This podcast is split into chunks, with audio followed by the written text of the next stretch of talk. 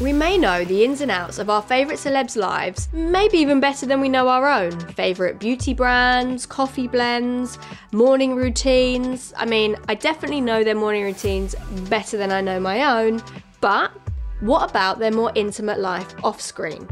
I'm Peter Todd, and this is Things I Told My Daughter. Each week, we at Fabulous talk to some of the nation's most well loved celebrities, whether it's about fashion, beauty, or more personal parts of their life. In this podcast, we take these conversations one step further. We peek behind the curtain at one of their most important relationships. I am, of course, talking about that special bond between a mother and a daughter. From your favourite reality stars like Love Island's Faye Winter, literally bearing all. I never felt like you know, sexy or I never felt like I could wear like pretty underwear or anything like that. But now looking back, I think, you know, I love my body now and I love the size of my boobs. But obviously, if I had smaller boobs now, but I'm so much more confident in myself, would I have had it done?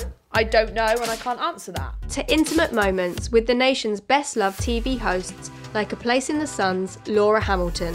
And I just said to her, Look, I've got these bruises. She just looked at me and went, Oh my God, Laura, what on earth is going on? Um, I said, I just don't know. I don't know where they come from. Rocco jumping over me. She said, Yeah, but that's not that's not normal. That's not right. You need to go to the doctor.